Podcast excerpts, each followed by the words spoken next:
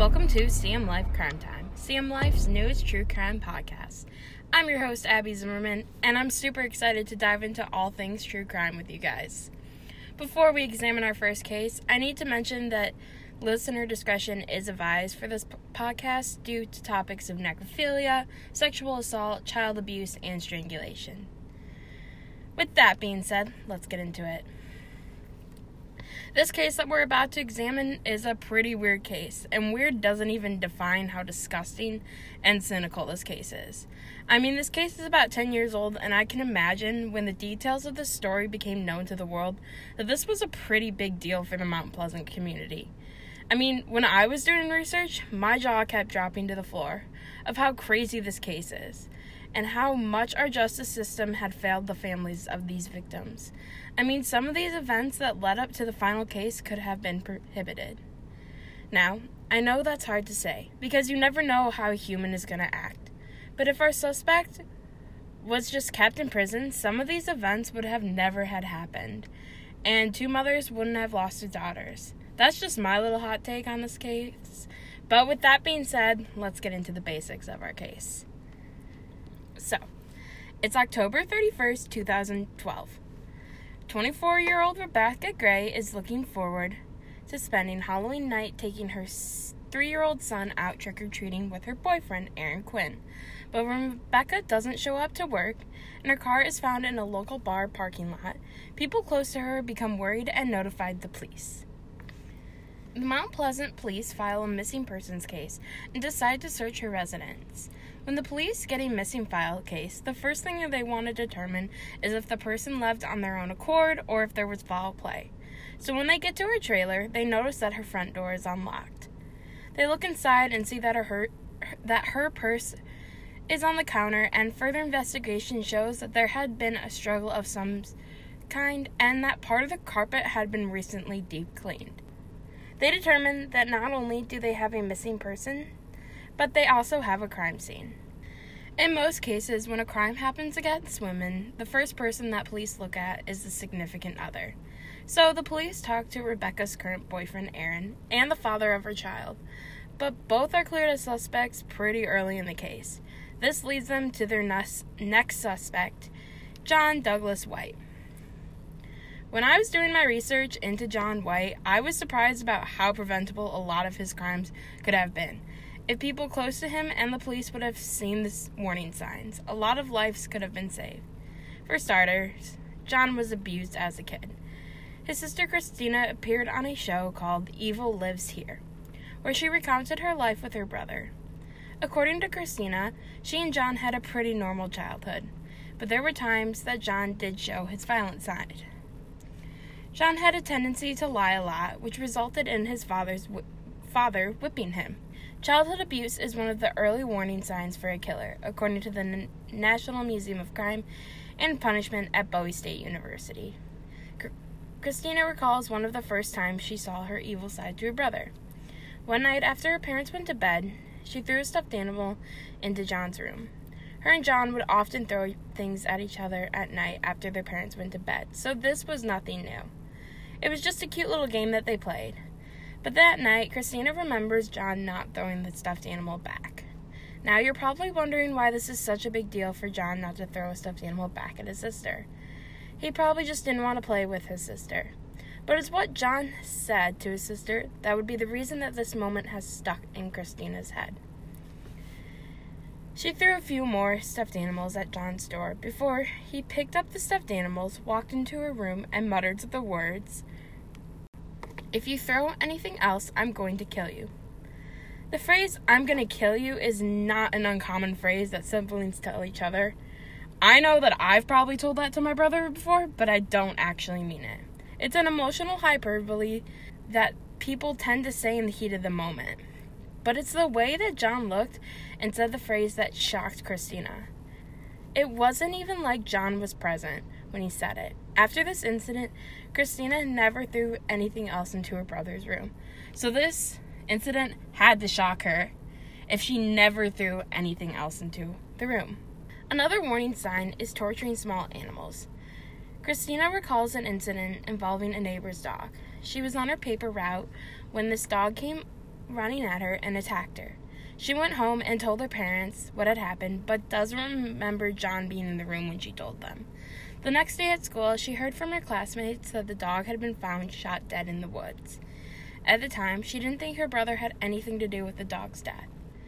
But she would be proven wrong when John would confess when he was in prison for the first time. His confession was in a book that he was writing about his life. He wrote that he shot the dog and didn't feel bad about it. After high school, John went into the Navy and spent two years overseas in Japan. And it was clear to his sister that his time in Japan brought out the evil side to him. She remembers him telling her the story about how he went to a bar and met this girl there. The two of them returned to the hotel to have sex. When the two of them returned to the hotel to have sex, the girl revealed that she was actually a guy, and John's reaction to finding out this information was to beat the guy. Christina said that John told the story in a joking manner and had no remorse to beating this guy up. There were clearly warning signs that John had a violent side, but most people don't consider family members murderers unless they have actual probable cause. And Christina didn't have any probable cause. She just thought that their brother had PTSD from being in the military and being overseas in Japan. She thought that was the reason that her brother became violent, but she'd be proven wrong. So this is that is John's like childhood growing up. Um, that was all. That stuff seems pretty amateur in the world of serial killing. Out of, I mean, I've watched a lot of documentaries about serial killing and stuff like that, and that's just like basic stuff. But the stuff we're about to get into is the what really, really solidifies John's reputation. So, in 19 81, at the age of 24, John is living in Battle Creek, Michigan with his wife. He has a 17 year old neighbor named Teresa, and the two of them seem to get along. One day, the two of them were supposedly smoking pot in his basement when John started to attack her. According to his side of the story, Teresa came at him with a knife first, and he acted in self defense. Now, John does have cut marks on his hands that would at first glance seem like John acted in self defense. But the more police look into the events of the altercation, John's story just doesn't seem plausible and no one really believes him. Not even his sister believes John's version of the story. So the actual story is that John stabs Teresa 15 times and then tries to suffocate her. Miraculously, Teresa survives the attack, and John was arrested and put on trial. But what the court allows John to do, in my opinion, was a huge kick in the face for Teresa and her family. John was allowed to plead no contest to assault with the intent to do bodily harm. According to Cornell Law School, the definition of pleading no contest means a plea by a criminal defendant that they will not contest a charge, a no contest plea does not expressly admit guilt, but nevertheless waives the right to a trial and authorizes the court to treat the criminal criminal defense as if they were guilty for purpose uh, purposes of sentencing. However, a no contest plea does not act as an admission of guilt for any purpose beyond the case in which it pleads. So that's a lot of law term words. I don't fully understand reading that. It pleading no contest basically is is basically a way to keep your innocence and serve a lighter sentence than if you were found guilty in a trial. So, there's that. Okay, so back to our story. He is sentenced to five years in prison, but only serves two out of the five years after he appeals and wins. He wins his appeal by claiming that his attorney did not raise the insane defense, and he's given two years of probation and is required to get mental health treatment. Thirteen years later, John would become the primary sp- suspect in another case. It's now the summer of 94, and John lives in Comstock Township, Michigan. But things with his wife are not going well. He's having an affair with a 26 year old named Vicky Sue Wall. The two meet while John was doing main- a maintenance job at a textile company. It is not known how long that John and Vicky were in a relationship, but things th- but things seem to not be going well. And on July 11th, 1994, Vicky is seen alive for the last time. Surveillance video from the parking lot of a grocery store captures Vicky getting into a black truck with a bearded man at 3 in the morning. Vicky's relatives report her missing, and John is one of the first people brought into police questioning. During questioning, he admits to having an affair with Vicky, but claims that he dropped her off alive. The police don't believe him, but they have no evidence to charge him and are forced to release him. Shortly after the interview with the police, John checks himself into a psychiatric hospital. It would be six weeks before Vicky's body is found only two miles from where she was last seen alive. Her body is so badly decomposed that the police are not able to der- determine a cause of death. Police once again decide to talk to John, but this time John refuses to talk with police and refuses to take a lie detector test. Having video proof of being the last person seen with Vicky, a search warrant allows police to take John's truck into evidence and perform a lethal test, which showed evidence of blood. But the evidence was severely limited. Because of the lack of evidence, John is once again allowed to plead no contest, this time for involuntarily involuntary manslaughter. John is sentenced 8 to 15 years in prison. It's important to note that while in prison, John admits to the prison psychiatrist that is he's having fantasies about having intercourse with with the bodies of dead women. Despite having this gruesome confession written in record, John only serves 12 out of the 15 years of his sentence and is released in 2007. At this point in his life, John is a free man. His wife has divorced and left him, so he decides to move north to Mount Pleasant. He has supposedly found religion and becomes a pastor at Christ Community Fellowship Church, a church that at the time had a congregation of only 14 people. It's reported that members of the congregation were aware of John's past crimes when he was hired to be the pastor of the church. And this is where John's past life and current life collide. John is engaged to Sally Gay. If the last name Gay is ringing any bell to you, that's because Sally Gay is the mother of Rebecca Gay, our missing victim. So White is the soon to be stepfather to Rebecca. And obviously, the two of them have a good relationship because she trusts John to drop off her son to his father's on Wednesdays. Keep in mind that the two of them live in the same trailer park. Because John is assumed to be stepfather of Rebecca and they live in the same trailer park, investigators sit down with John and ask him when the last time was that he saw Rebecca. He says that he went to her trailer at 6:30 that morning to watch her son. He said that Rebecca was in her bathroom and told him that he could rest on the couch until her son woke up. Apparently, John falls asleep on the couch and doesn't see or hear Rebecca leave. John then drops the son off at the father's house around 8 a.m. So the story kind of makes sense to investigators. But they notice something. They notice that John has a cut on his nose. The investigators ask about this. John tells the investigators that he had a shell fall on him in his trailer, and to prove this, he shows the investigators where it happened and how it happened. And at this point in time, investigators believe him they they believe him for the time being until they take a look in, into his background, and this is when the case starts taking a turn. They ask White to take a polygraph, and he agrees only because of Sally. It's not clear if Sally knows anything about John's criminal past, or at this point in time thinks John has anything to do with her daughter's disappearance. She's probably just trying to be a good mom and get all of the information she can so she can find her missing daughter.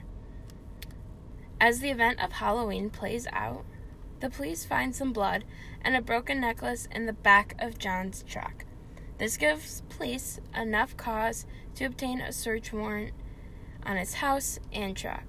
Things are not looking good for John, and they get worse when detectives find a bag with a rubber mallet, zip ties, garbage bags, and a pair of women's underwear.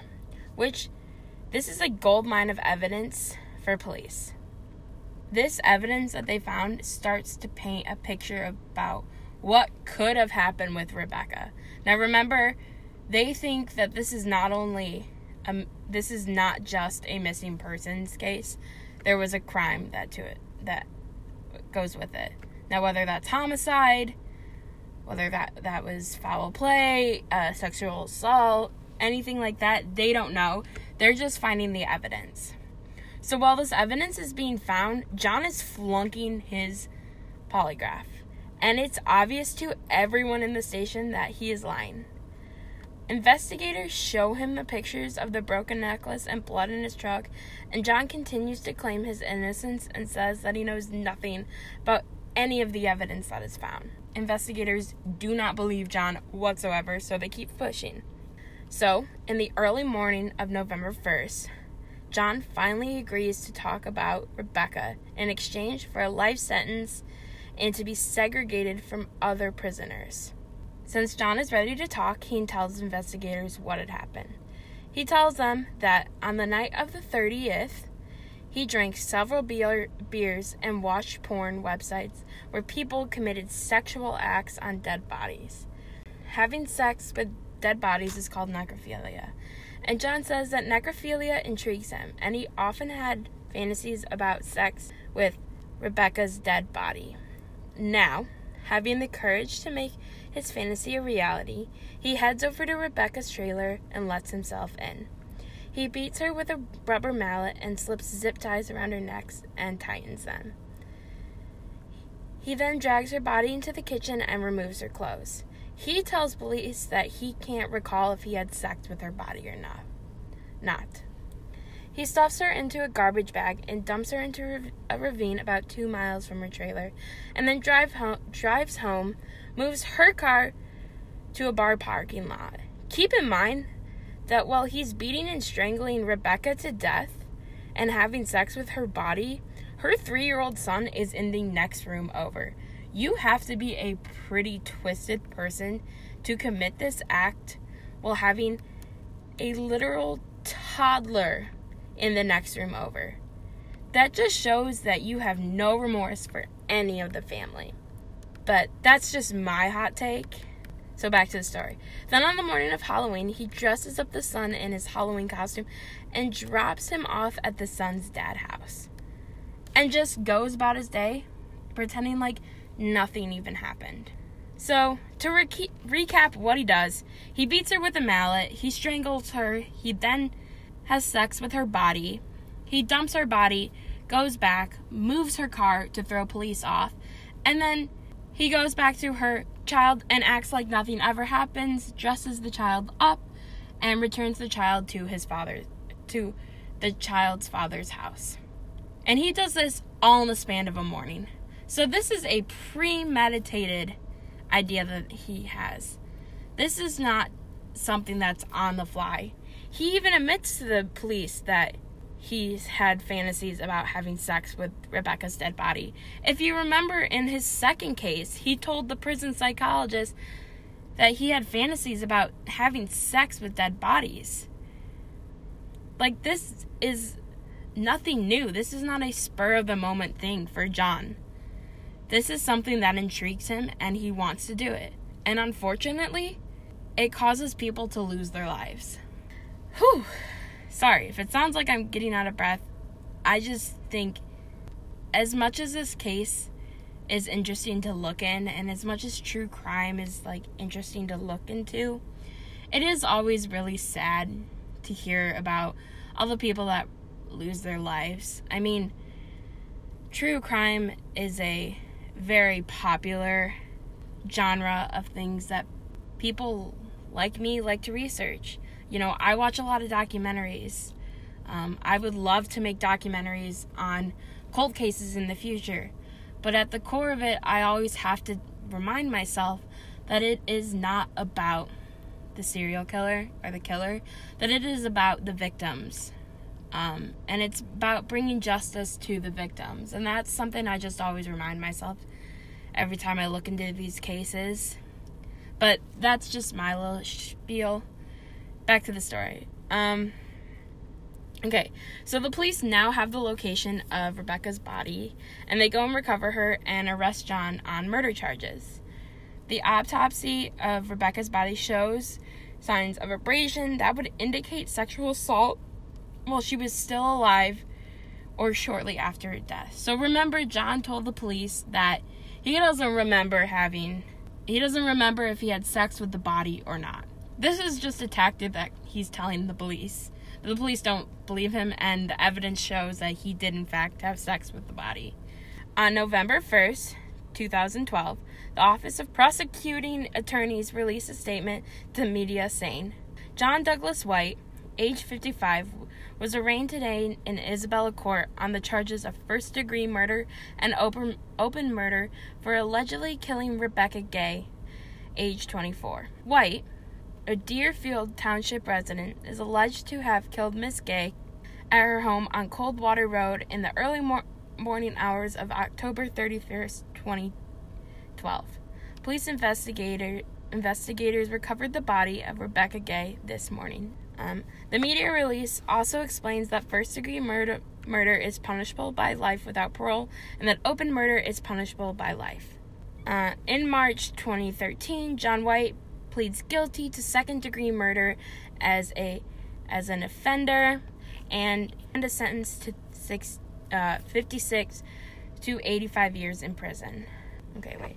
So, Isabella Co- County Chief Circuit Judge Paul Chamberlain states that he saw no reason that a man who had two prior convictions for attacking a woman should ever leave prison. And I totally agree with him. This man is an offender. Um, he even pleads as an offender, as a repeated offender, when he takes this, when he pleads guilty. But with that being said, in a shocking turn of events, John only serves, serves four months of his sentence before he suffers from self inflicted asphyxiation and is found dead in his jail cell. So he kills himself. I do want to make this note and say that there is no evidence that John hurt or had any intention to hurt Rebecca's son. But it still doesn't mean that John is not an evil person. I think the evidence is clear that John was a twisted person that had horrible fantasies. I just want to make that clear because I know when I was talking about this case with my editors, they had a lot of questions about was the child hurt, and there's no evidence to prove that the child's hurt. But with that being said, I just want to thank everyone who took the opportunity to listen to this. I know this material has been super heavy um, it's not been easy for me to get through, but I just want to thank you guys for sticking with me. I hope you guys will return to the next episode of CM Life's Crime Time.